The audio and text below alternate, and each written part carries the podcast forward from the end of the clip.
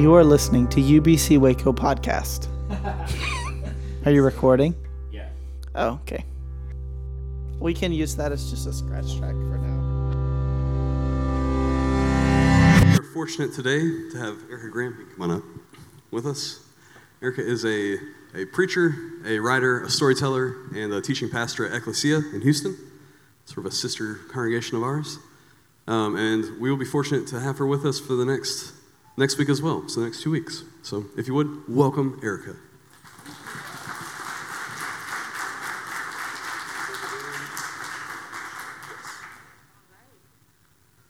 First of all, I'm so honored to be here today.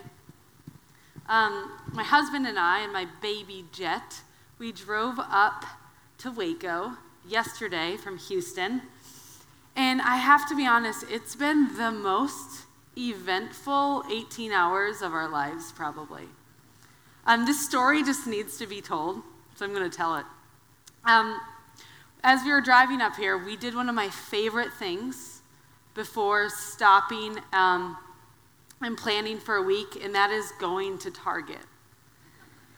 And um, if you are a mom of young children, you know that uh, that section in Target with all the $1, $2, $3 items that can occupy small children for hours is gold.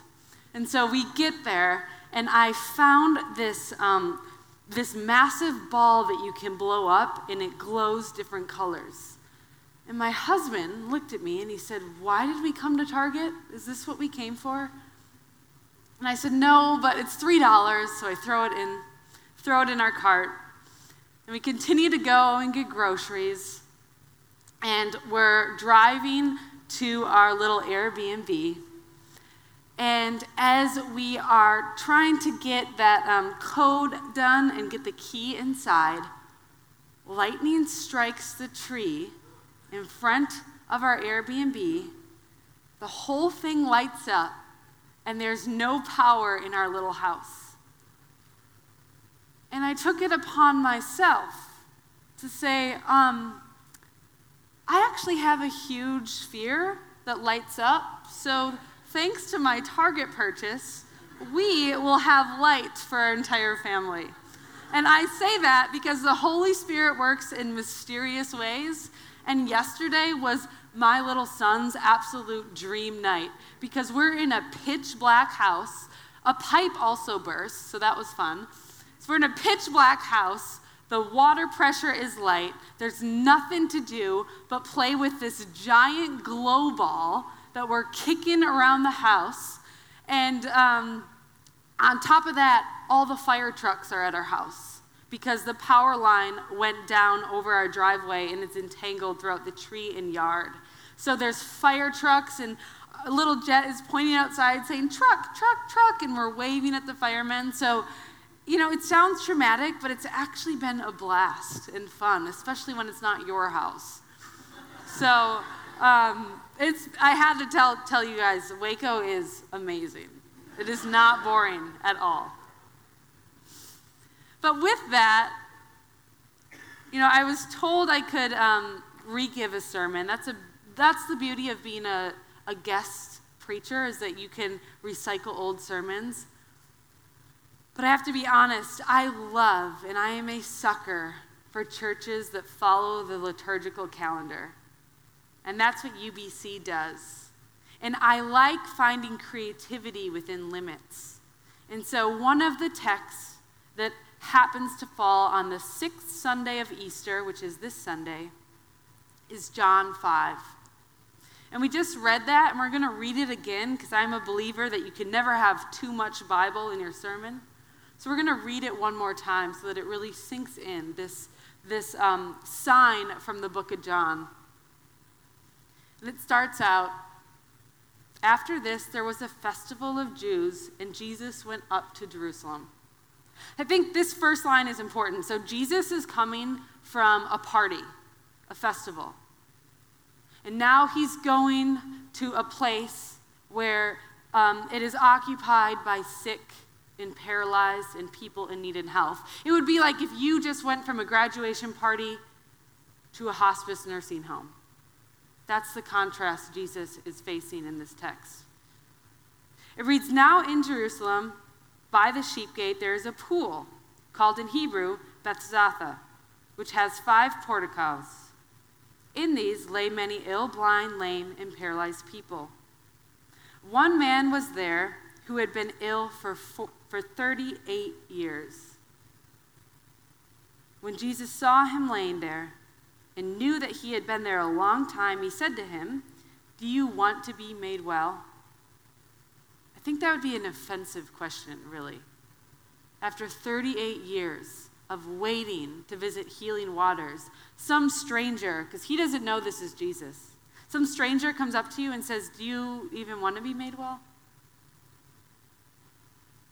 The ill man answered him, Sir, I have no one to put me into the pool when the water is stirred up. And while I am making my way, someone else steps down ahead of me. Jesus said to him, Stand up, take your mat, and walk. Jesus doesn't say, I'll take you to the healing water so that you can become healed. He says, Stand up and walk. I mean, that's exactly what the man can't do. But at once, the man was made well, and he took up his mat and began to walk. Now that day was a Sabbath. Now, that last line is important as well because if you know the rules of Jewish law, you know that you cannot work on a Sabbath, and that includes healing. So Jesus did something really scandalous in this moment, is he used the Sabbath day to heal. I think an argument can be made that Chick fil A food is healing, and perhaps they should open up one more day. This story is proof. But in all seriousness, if we look at this story, um, you can come up with all kinds of virtues and lessons and wisdom. And um, as like a, like a good pastor, I, I have a typical three point sermon today. I don't always do that, but I picked three main points from this text, and I think there are probably a hundred. So if you resonate with one of these points, I consider it a success. The first thing that I think this story reminds us of is that waiting can feel like torture, especially if we don't even know that we're waiting. You know, that man, after 37 years, he had no idea that the next year his entire life was going to change. He didn't even know he was waiting for Jesus or this moment, but in hindsight, it looks like waiting. And I think our lives often work that same way. We're waiting for healing in some aspect. And a lot of times, after we become healed, it's then we realize just how sick we were before. My husband and I, before we um, had our baby, we will have been married um, 10 years next month. And my grandparent, or my parents, were like, Where are our grandchildren? Because they just got their first one two years ago. But before we had kids, we decided that we really wanted to travel. We hadn't really traveled a lot together. And in 2020, 2019, we decided to travel the world. And um, not the whole world, like we went three places. But one of them was Greece. And the reason we went to Greece is a really sophisticated theological reason. It's because I watched Sisterhood of the Traveling Pants, and I wanted to visit Greece. So we went to Greece, and we signed up for this wine tour that everyone told us to do. You visit different wineries. And on our way there, I'm like kind of bickering back and forth with him. I don't drink, so I'm like, why are we on a wine tour? And he's like, I don't drink wine. All wine tastes the same to me. I thought this was your idea. I'm like, everyone told us to do this tour. He's like, You don't drink, and I don't drink wine, and this was expensive. Why are we even here? I'm like, I don't know. And we're bickering back and forth, tired, jet lagged on vacation, on a tour that makes no sense for our lives. And it was on that tour that I met a lady on the bus as we were going to a winery where I was going to drink sparkling water and he was going to say it all tastes the same. And this lady was from Chicago. And I told her, I said, No way. I'm from the Midwest. I'm a Wisconsin girl. And I said, What do you do in Chicago? And she said, I specialize in OCD. I'm a psychotherapist. And I said, No way. I had childhood OCD. And she said, There's actually no such thing as childhood OCD. And I said, How dare you? I am amazing, and I overcame my OCD. When I was young, I um, performed religious rituals in third grade and would compulsively wash my hands until my knuckles would bleed. And I went to treatment and therapy, and I had thought I got better.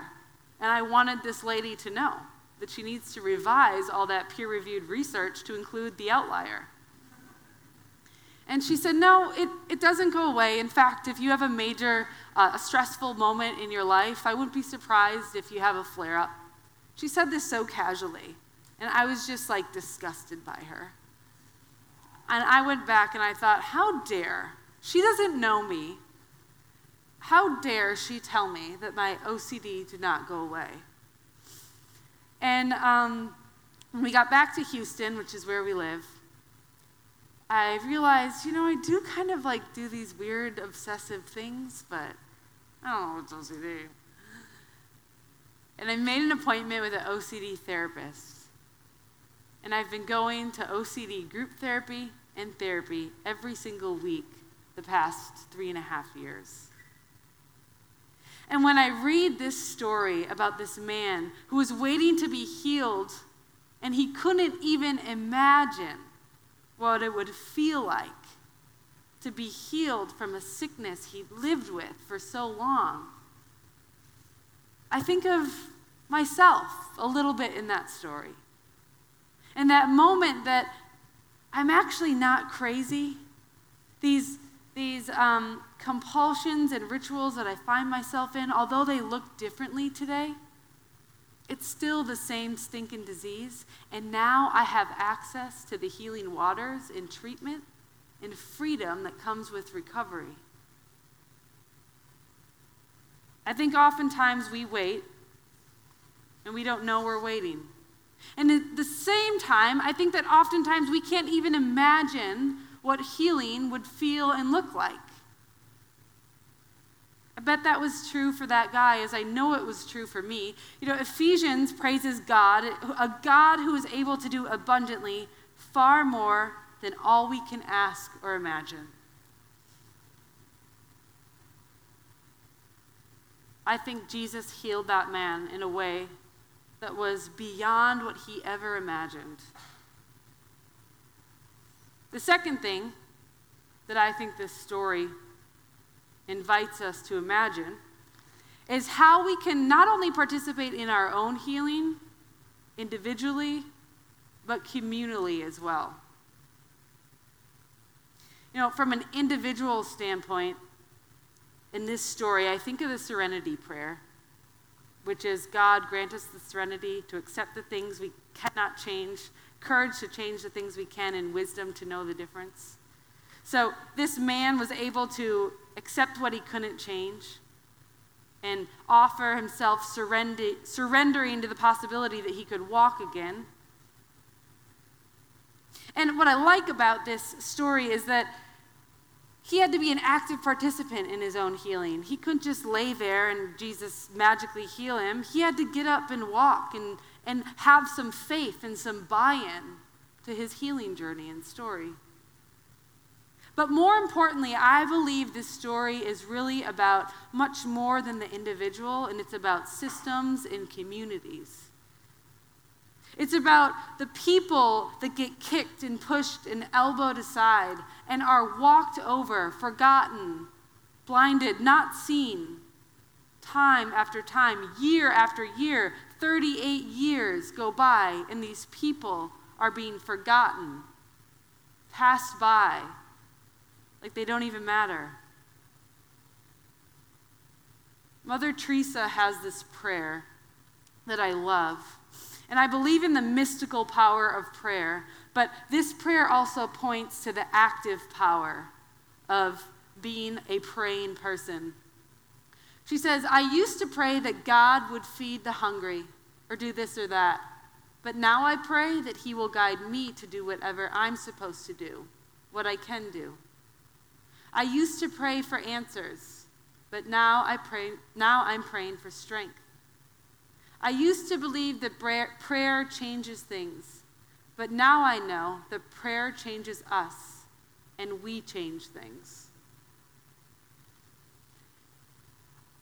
I think it's normal after mass shootings, after looking beyond our borders and seeing all the people that are thirsty and hungry. I think it's normal to question God, to think, how can I believe in a God that would let people go thirsty? How can I believe in a God that would let people go hungry? And what I love about this prayer is that perhaps God is asking us, how can you let people go hungry? How can you let people go thirsty? How can you pass by the same individual for 38 years without knowing they just need a helping hand to the healing waters? The story invites us to an individual resurrection, but it also invites us to a communal healing. And it points to the reality that we are responsible for the suffering of others just as much as we are for our own. And that it's not a full surrender or a grasp of control, but it's a combination of both. Of figuring out what is Holy Spirit work and what is our work, and how can we do that together. When I think about healing as communal and this prayer from Mother Teresa, I think about the time when I was teaching high school English to freshmen, soft, to freshmen, um, freshmen and sophomores at a low-income high school in Texas. And one of my students came up to me and she said, Miss Graham, do you think you could get a prescription from me? And I said, I'm not a dealer. No, I'm not, I don't want to be involved. And she said, No, my mom has a sinus infection and it won't go away. I just need it. We need an antibiotic. She told me to ask you. And I looked up online and I said, here's a bunch of clinics where your mom could go to and receive um, free health care. And she said, no, we already know about those clinics San Jose, Christchurch, and Katy. They're great, but, but my uncle was just deported, and my mom doesn't want to go anywhere where she has to give any information. So, do you think you could just get her this antibiotic? I think about her mom watching people like Miss Graham have access to the healing waters. P- watching people walk in and out of hospitals and clinics. And how long she's waiting in fear for her own healing. Because people aren't seeing her. They're pushing her aside or walking past her. Those are the people I think this story calls us to remember. You know, I remember talking to um, your old pastor, Josh, about his new position. And he's now fundraising for a clinic out of Baylor that's going to provide um, health care for those that don't have it. And I see that sacred work in this story. I told Josh, I said, Oh, you're still a pastor, it just looks different. We all have the ability to live these stories of Scripture. You don't have to be up here preaching. In our own lives, we're constantly called to reimagine what's possible if we take this Scripture seriously. And finally, a last tidbit of wisdom that I took from this story is that now is always the right time to say yes to Christ's healing. Now, what you don't know, or what you probably do know, but we didn't read it here today, is that the rest of the story is all about how much trouble Jesus gets in for healing on the Sabbath. And I have to be honest, as somebody who um, has a pretty healthy respect for authority and likes to follow rules, I think if I was Jesus in that moment, I would have said, you know what, I'm not allowed to heal you today. I'm going to come back tomorrow morning and that way I'm not breaking any laws and no one's mad at me. And um, you'll be healed just one day later. But Jesus didn't care about the rules of Sabbath. He knew that now was always the right time to do the right thing. And I'm not sure that I always live that in my own life. I know I don't. And this story reminds me that it's not the rules that need to be followed or all this this pettiness, oftentimes what is right becomes apparent to us in the moment. And the Holy Spirit often whispers to us in subtle ways, reminding us now is the best time to do the right thing. Even if it's breaking a rule or if there are going to be consequences that follow.